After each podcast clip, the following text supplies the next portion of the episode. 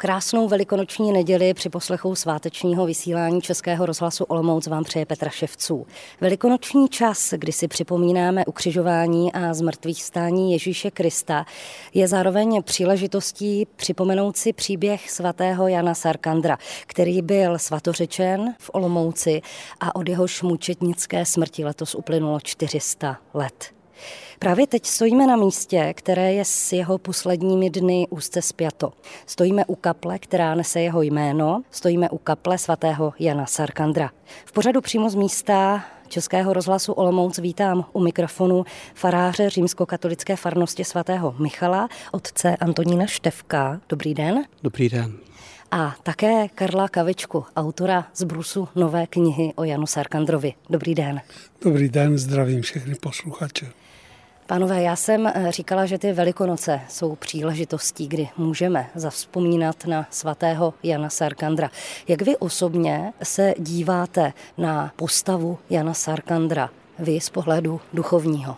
Myslím, že jeho život se úzce pojí i s velikonočním tajemstvím, protože cestou, kterou prošel za krátký věk života 44 let a 11 let knězem a zvláště v závěru, kdy nesl na sobě kříž utrpení a obstál, tak se připodobnil Kristu, který kříž nesl za nás a zvítězil. Takže v tom vidím veliké pozbuzení pro nás, aby ve všech těžkostech života jsme čerpali sílu z takových velikých svědectví jako života svatého Jana. A váš pohled badatele?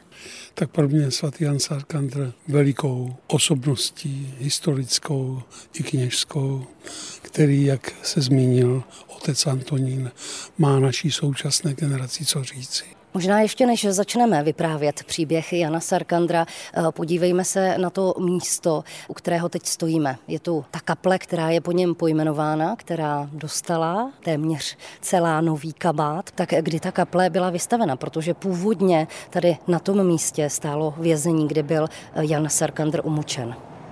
Ano, věznice, ve které trpěl a byl umučen svatý Jan Sarkandr, byla přestavěna na kapli svatých mučedníků a pak na počátku 20. století nabila té krásné novobarokní podoby, jak ji vlastně stvárnil pražský architekt Eduard Sochor do podoby, jak ji vidíme a vnímáme dnes. Jakým způsobem tady zvenku je ozdobena, eh, jaké sochy na ní vidíme, co vše můžeme obdivovat, když tu kapli obcházíme? V horní části kaple jsou čtyři sochy pískovcové. Začala bych od svaté Hedviky, patronky Slezska, protože právě svatý Jan Sarkandr pochází e, ze Sleského Skočova. Pak je to socha svaté Pavlíny, patronky města Olomouce a potom je tam socha svatého Ignáce z Loyoli, protože tuto kapli obnovoval zdejší farář Pátr Ignác Panák, čili jeho křestní patron, a potom Klement Maria Hofbauer, který byl právě v té době svatořečen. Pan Antonín Štefek zmínil Sleský Skočov. Tak pojďme tedy k tomu začátku, kde se začal odvíjet příběh svatého Jana Sarkandra tak narodil se ve Skočově, který patřil do těšínského knížectví. Od 13. století patřilo vlastně k Moravě. Tam žili Poláci, Němci a také Češi a Moravané, takže tenkrát mělo to Těšínsko přímou vazbu na Moravu. Skočov sám byl v té době narození svatého Jana Sarkandra v té polovině 16. století převážně protestantský. Ale rodina Řehoře Sarkandra byla katolická. A do této rodiny už do druhého manželství Řehoře Sarkandra se narodil syn Jan.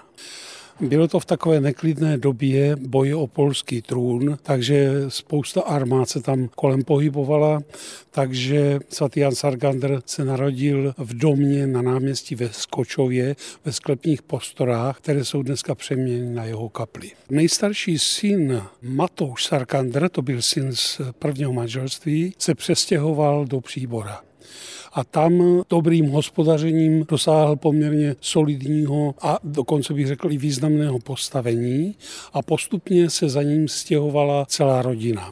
Jeho bratr Martin studoval na Moravě teologii, stal se knězem, vstoupil do jezuitského řádu a působil na různých místech a také v Olomouci. Stejně tak i nejstarší Janův vlastní bratr Mikuláš studoval v Olomouci, stal se knězem. Když v roce 1589 Janovi zemřel tatínek, měl asi 12 roků, tak jeho matka Helena se svými dětmi se přestěhovala do Příbora ke svému nevlastnímu synu Matoušovi, který je přijal a tak se vlastně celá rodina dostala do tehdy biskupského, převážně katolického města Příbora. Pořadu přímo z místa Českého rozhlasu Olomouc vám dnes na velikonoční neděli vyprávíme příběh svatého Jana Sarkandra a vyprávíme vám ho na místě, kde eh, svatý Jan Sarkandr zemřel mučenickou smrtí s páterem Antonínem Števkem a Karlem Kavičkou, autorem knihy o Janu Sarkandrovi. Vstupujeme do kaple svatého Jana Sarkandra v Olomouci. Pane Kavičko, jak eh, pokračoval příběh eh, Jana Sarkandra? Jakým způsobem se Jan Sarkandr dostal k tomu kněžskému povolání? Tak on se projevoval už od mládí jako velice nadaný chlapec. Prvního vzdělání se mu dostalo v Příboře, kde navštěvoval farní školu. Potom se stal studentem jezuitského šestiletého latinského gymnázia zde v Olomouci. Po jeho skončení studoval v Praze akademii na Klementínu a po dosažení titulu magistra filozofie a svobodných umění ukončil svoje vzdělání. Myslím si, že v té rodině od počátku směřoval ke své kněžské dráze. Měl také svoje dva velké vzory nevlastního bratra Martina, jezuity, a vlastního staršího bratra Mikuláše. Takže ho nalézáme na studiích ve Štýrském Hradci v jezuitské akademii. Trošičku tam dochází k takovému životnímu zlomu. Mu v tom období studia, studoval tam asi první dva ročníky, zemřela matka. Myslím si, že on po smrti otce jako poloviční sirotek měl k té matce velmi úzký vztah. On jako student už v Praze o prázdninách jezdil do Velkého Mezříčí, kde jeho starší bratr Mikuláš byl nejdříve kaplanem v zámecké kapli a potom farářem. Takže on tam jezdil na prázdniny a vypomáhal i svému bratrovi a tam se seznámil zřejmě s jednou dívkou, která se jmenovala Anna Plachecká. Nevím, jestli je vhodné teď tento příběh vyprávět. Spíš bych měl říct, že dokončil teologická studia tady na Moravě, protože mezi tím ten jeho bratr Mikuláš vystřídal několik míst, byl děkanem ve Výškově, byl kanovníkem v Brně a nakonec ho kardinál František Dietrichstein ustanovil do Opavy, kde tedy byly dost veliké v té době potíže, co se týče protireformace a on tam Mikuláš jak už osvědčeného a spolehlivého kněze poslal. A Jan Sarkandr mu vypomáhal v Opavě a přitom, řekli bychom dnešní terminologii, jakoby dálkově dokončil studia teologie. Otec kardinál František asi tu rodinu velmi dobře znal, protože on byl pečlivý a důsledný, takže byl přesvědčen o jeho morálních kvalitách a po vykonání zkoušek zde v Olomouci mu udělil nižší kněžská svěcení a potom v březnu roku 1609 i jáhenské svěcení v jezuitském kostele u Pany Marie v Brně. A následně tři dny na to dnešní brněnské katedrále mu jeho pomocný biskup Jan Kštitel Civali udělil kněžské svěcení. Pojďme ten příběh svatého Jana Sarkandra ještě zasadit do toho historického kontextu, do toho období, kdy se odehrál, protože to bylo velmi důležité. Ano, končil středověk, začínal novověk. Všichni lidé byli vystaveni situaci, kdy už neplatí jedna víra a museli se ve svém životě nějak zorientovat, protože se k nám z Německa šířila takzvaná reformace Martina Lutera. A zejména šlechta i s otevřenýma rukama vítala, protože to pro ní znamenalo e, zabírání dalšího majetku, zejména církevního. Ta doba byla velice převratná. A vlastně v našich zemích tou defenestrací v květnu roku 1618 v Praze spustila obrovskou válku, která trvala 30 let a která vlastně byla také válkou o víru. Takže v této době, kdy v našich zemích, v Čechách i na Moravě, byla silná tedy skupina lidí věřících v to nové učení, On jako katolický kněz měl velice obtížné postavení.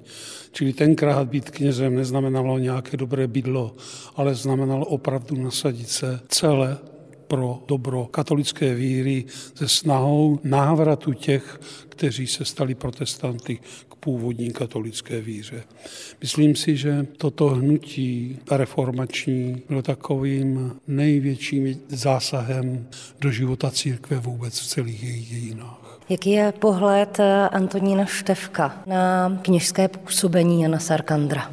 Tak já vnímám život kněze Jana Sarkandra tom pohledu právě života samého Krista, protože každý kněz má podíl na jeho poslání pastýřském, prorockém a kněžském. Že prorok ten vnímá vlastně život eh, podstatně hlouběji a dál. To znamená, Janovi šlo o budoucnost farníků nebo všech věřících, kteří mu byli svěřeni. Proto se nebál vlastně dát v sázku svůj život. Jak říká Ježíš, kdo miluje svůj život, ztratí ho a do svůj život je schopen ztrácet vlastně pro Boha, pro blížní uchová ho pro život věčný. Pastýř dokáže sloužit, nehledá sám sebe. Ježíš říká, dobrý pastýř eh, vlastně pokládá život za své ovce. A především to kněžství, které za krátkou dobu, za těch 11 let, které vlastně Jan v těch farnostech svého působení naplnil, vidíme, že v tom se Kristu připodobnil zcela. Takže myslím, že právě v tomto pohledu trojím, prorockém, pastýřském, kněžském, je i pro nás pozbuzení, protože každý pokřtěný člověk, křesťan, má takto Krista ve své době zpřítomnit slovy i skutky celým životem a Jan to dokázal. Teď stojíme v hlavním chrámovém prostoru kaple svatého Jana Sarkandra. Je to prostor, řekla bych, velmi důstojný, Pojďme si říci něco o výzdobě tady té prostory. My tady vidíme zlatý nápis, který obepíná celou tu kapli, v podstatě celý obvod kaple. Pane otče Antoníne Števku, co se na té zdi kaple svatého Jana Sarkandra píše? Zde vlastně si uvědomujeme, kde svatý Jan čerpal sílu, protože ten latinský nápis znamená, že blahoslavený Jan vzýváním jmén Ježíše, Marie,Any bolesti těla přemohla. Takže právě v tom rozhodujícím okamžiku, kdy tady na tomto místě městské mučírny po vlastně čtvero mučení měsíc umíral, tak mu víra v Boha a především ta jména Ježíše, Marie,Any dodávali sílu, aby překonal vlastně krutost toho mučení. V horní části ještě vidíme cnosti Janovi. Je tam latinsky napsáno uc sacerdos, čili jako kněz, kredit věřil, takuit mlčel a pasus est trpěl. Čili byl knězem, knězem, který opravdu důvěřoval Bohu za všech životních okolností v dané situaci, kdy byl dotazován na spovědní tajemství, dokázal mlčet, zachoval věrnost svému kněžství a potom také eh, je příkladem trpělivosti i v kříži utrpení. Teď jsme se dostali do presbytáře, kde můžeme obdivovat fresky, které zobrazují důležité momenty ze života svatého Jana Sarkandra. Posledním autorem výzdoby je akademický malíř Jano Keller, podle jehož návrhu celá kaple byla vyzdobena. Jsou tady v presbytáři tři fresky z jeho života, scény z jeho života a impozantní výzdoba zejména té vysoké kopule nad eh, hlavním chrámovým prostorem. Pane Kavičko, jak ten příběh Jana Sarkandra dále pokračoval? My jsme skončili u toho, kdy se stal knězem. Po vysvěcení byl postupně ustanován na různá místa, v Jaktaři, v Uničově, v Charvátech, ve Zdunkách, v Boskovicích jeho posledním místem a také nejdelším, kde působil téměř pět let, byl Holešov. A tam se stal takovým ústředním bodem jeho čin, kdy vlastně zachránil celé město před skázou. V době, kdy císařská Vídeň byla obležena protestantskými vojsky, včetně vojsk moravských stavů, požádal císař Ferdinand II. o pomoc polského krále a ten vyslal k Vídni takové vžoldnerské najaté vojsko polských kozáků, kteří se po svém prvním vůdci nazývali Lisovčíci. Ve smlouvě bylo, že to vojsko není placeno. Oni měli povoleno při svém tažení loupit místo řádného žoldu. Zpráva o tom tažení kdy oni prostě rychlou jízdou na koních se zastavovali v jednotlivých městech a loupili a vraždili, se samozřejmě donesla také do Holešova, kde zavládly velké obavy a velký strach. Svatý Jan Sarkandr svolal své farníky do kostela, začal nabízet eh, svátost smíření a řekl, zítra Jakmile dostaneme zprávu, že se Lisovčíci blíží, zazvoníme na farní zvon a vyjdeme průvodem té armádě naproti. Skutečně se tak stalo, lidé se zhromáždili, katolíci i někteří nekatolíci s celými rodinami. Jan Sarkander šel v čele toho průvodu s Eucharistií. A teď, když se brzy ráno z těch mlh vynožili ti první jezdci, ozýval se ten dusot koní, byl únor, mrazivý měsíc a spatřili se tak ti lisovčíci, když slyšeli také ten zpěv, tak se skočili z koní, poklekli a klaněli se Eucharistii. Tak se stalo, že se nakonec ta armáda Lisovčíků Holešovu vyhnula a táhla potom směrem k Vídni. Zároveň to byl moment nebo taky jakýsi v uvozovkách důkaz, který vedl k tomu, že svatého Jana Sarkandra obvinili z toho, že ty lisovčíky k nám pozval právě on.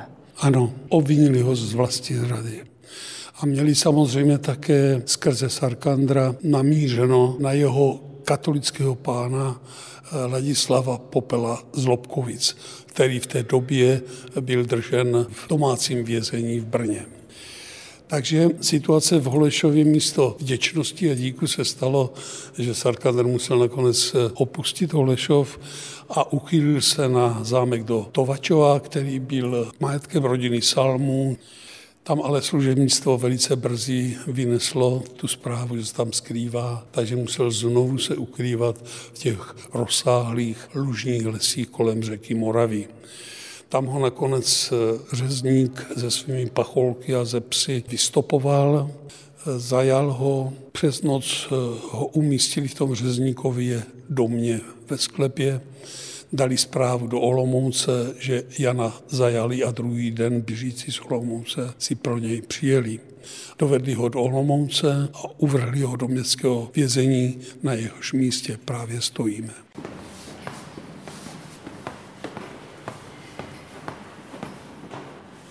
Jak tedy vypadaly poslední dny eh, Jana Sarkandra? Jak dlouho tady v těch prostorách byl a co všechno musel vytrpět?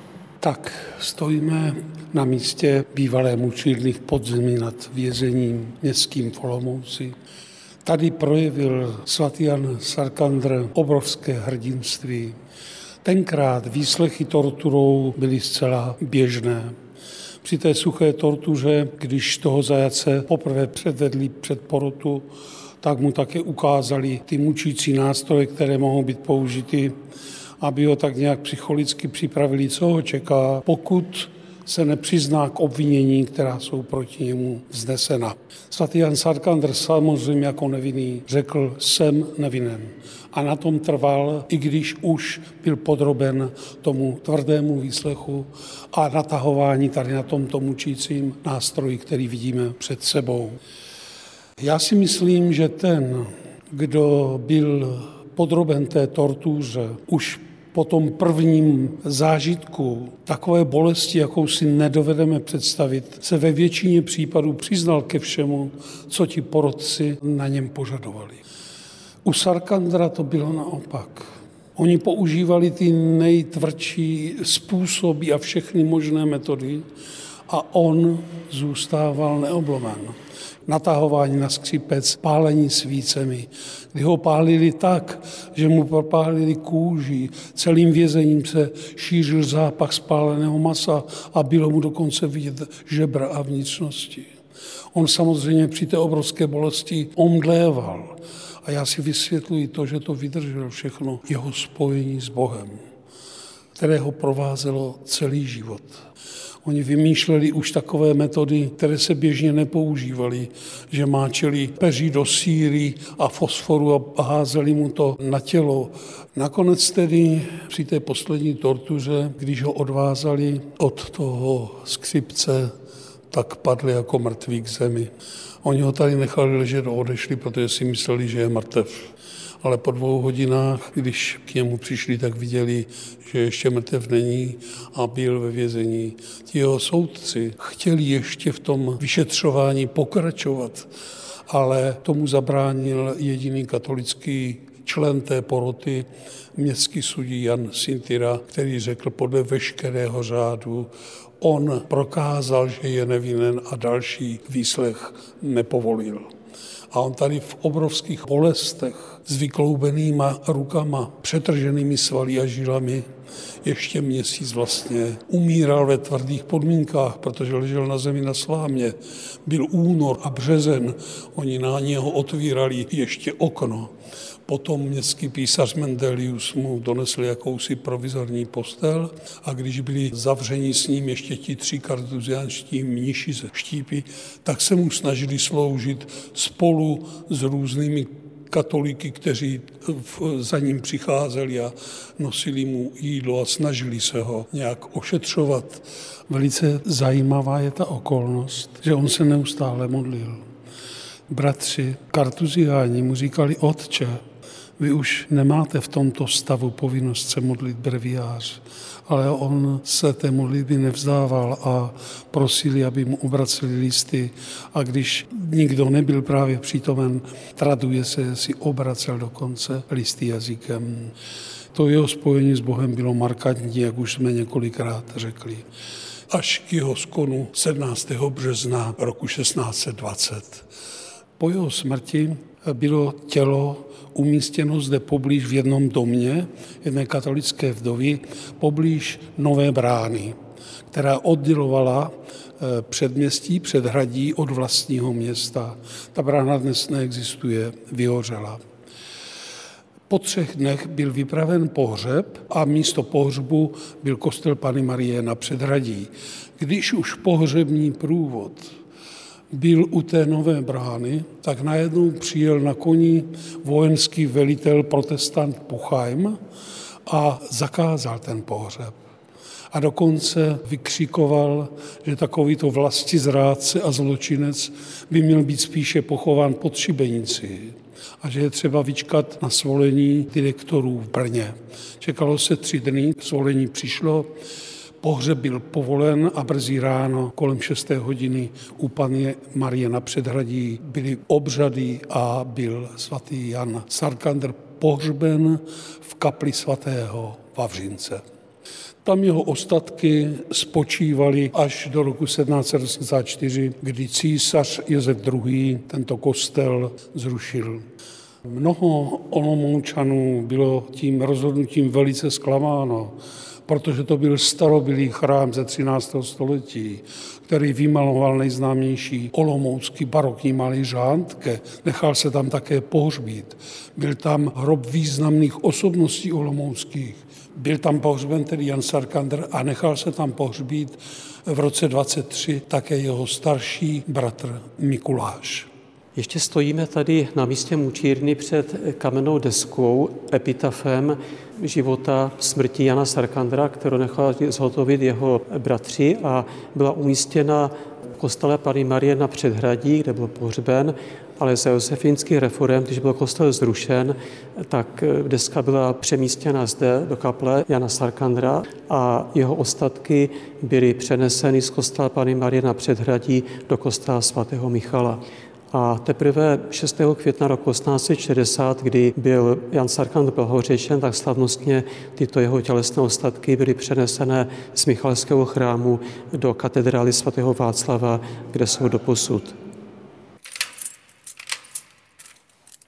pořadu přímo z místa Českého rozhlasu Olomouc jsme vyšli ze Serkandrovy kaple ven a právě teď stojíme u kašny, která se jmenuje Pramen živé vody. Protože legenda říká, že když svatého Jana Sarkandra mučili, tak potom mučení je poprosil o vodu. Oni to odmítli a vedle jeho hlavy vytreskl pramen vody, pane faráři. Ano, magistrát města Olomouce chtěl, aby také eh, na Janův život byl odkaz i tady venku před kapli na nádvoří a také eh, vlastně na svatořečení Jana Sarkandra, které proběhlo v Olomouci. A eh, toto dílo zadal mistru Otmaru Olivovi z Velehradu. On přemýšlel, jak pojmout právě, aby tato fontána pojala také myšlenku z Janova života, který zde měsíc trávil vlastně po trojím krutém mučení a viděl asi přes okna té mučírny pouze hvězdy na nebi, proto na té pomyslné stele nahoru umístil hvězdu, eh, která je symbolem hluboké naděje. Eh, když se člověk zahlédne k nebi, k Bohu, tak mu víra dodává sílu i v obtíži, v kříži, bolestech, utrpení, podobně tedy, jak prožíval kněz mučedník Jan Sarkandr. A právě Otmar Oliva stvárnil tento zápas dobra a zla těmi jednotlivými výjevy na fontáně.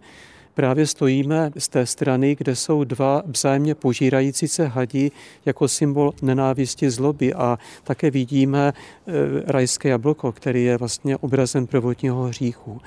Z opačné strany fontany jsou Kristovy hřeby, které jsou opakem nenávisti zloby, jsou pramenem odpuštění naděje a to je vlastně obraz člověka, který je hluboce zakotven do Krista, do jeho lásky odpuštění. A to je právě příběh Janova života, kněžství a mučednictví. Když jste zmínil svatořečení Jana Sarkandra rok 1995, kdy papež Jan Pavel II. svatořečil Jana Sarkandra v Olomouci, tak já bych se vlastně u toho zastavila, protože ono to trvalo docela dlouho, než byl Jan Sarkandr svatořečen.